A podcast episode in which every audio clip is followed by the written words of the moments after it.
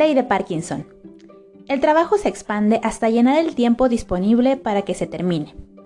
Cyril Narcot Parkinson, 1957.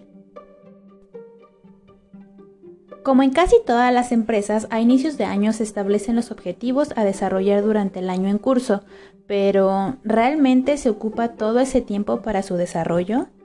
¿El tiempo establecido es el correcto? ¿Por qué no hacemos una correcta distribución de nuestro tiempo con relación al esfuerzo necesario para realizar los objetivos? La gran mayoría de nosotros navegamos en un sinfín de tareas a cumplir que muchas veces sobrecargan nuestra cabeza. Ahí es donde encontramos nuestro primer obstáculo. Imaginemos que recién acabas de tener tu reunión de establecimiento de objetivos anuales con tu jefe el día anterior.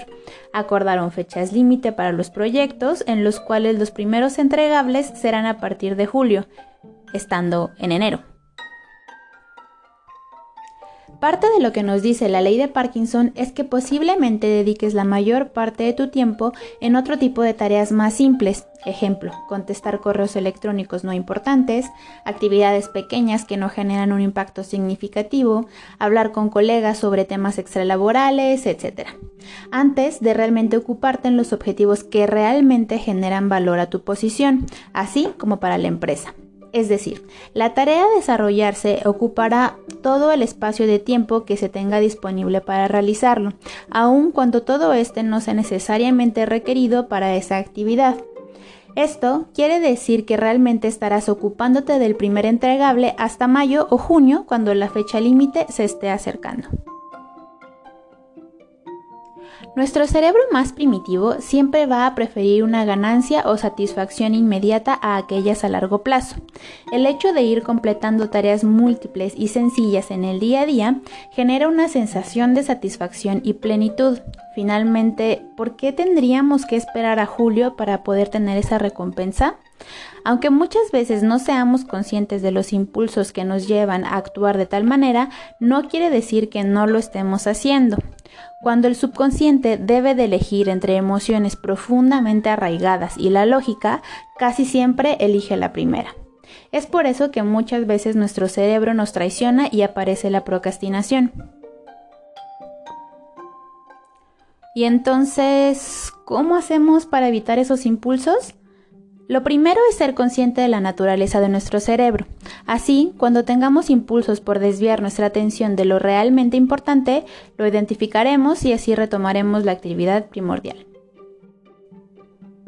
Si bien es cierto que no trabajamos de manera aislada, estando expuestos a las interrupciones constantes y demandados por la multitarea, debemos establecer límites para las distracciones o realizar estrategias que las eviten o disminuyan ya sea establecer un horario específico donde tu concentración sea más alta, reservar una sala para estar aislado, poner horarios establecidos para juntas y avances de objetivos de colaboración con otros colegas, bloquear tu calendario por ciertos días u horarios, etc. Aunque muchas veces no podamos tener una agenda perfecta de acuerdo a lo planificado, poco a poco se irá haciendo más complicado permanecer distraído si cuentas con un sistema de hábitos para poder alcanzar los objetivos en los tiempos que te planteas, o aún mejor, reducirlos. Ojo, tampoco quiere decir que debamos de reducir todo el tiempo de nuestros proyectos para así ser más productivos. Hay algunos que necesitarán su maduración, tiempo creativo y dedicación, pero identifica el tiempo efectivo que realmente ocuparás para cada actividad. Piensa en la relación de tiempo cuando realizaste tu tesis o estudiaste para un examen final. Aunque sabías que tenías un año o un mes para prepararte, ¿realmente dedicaste todo ese tiempo para el objetivo?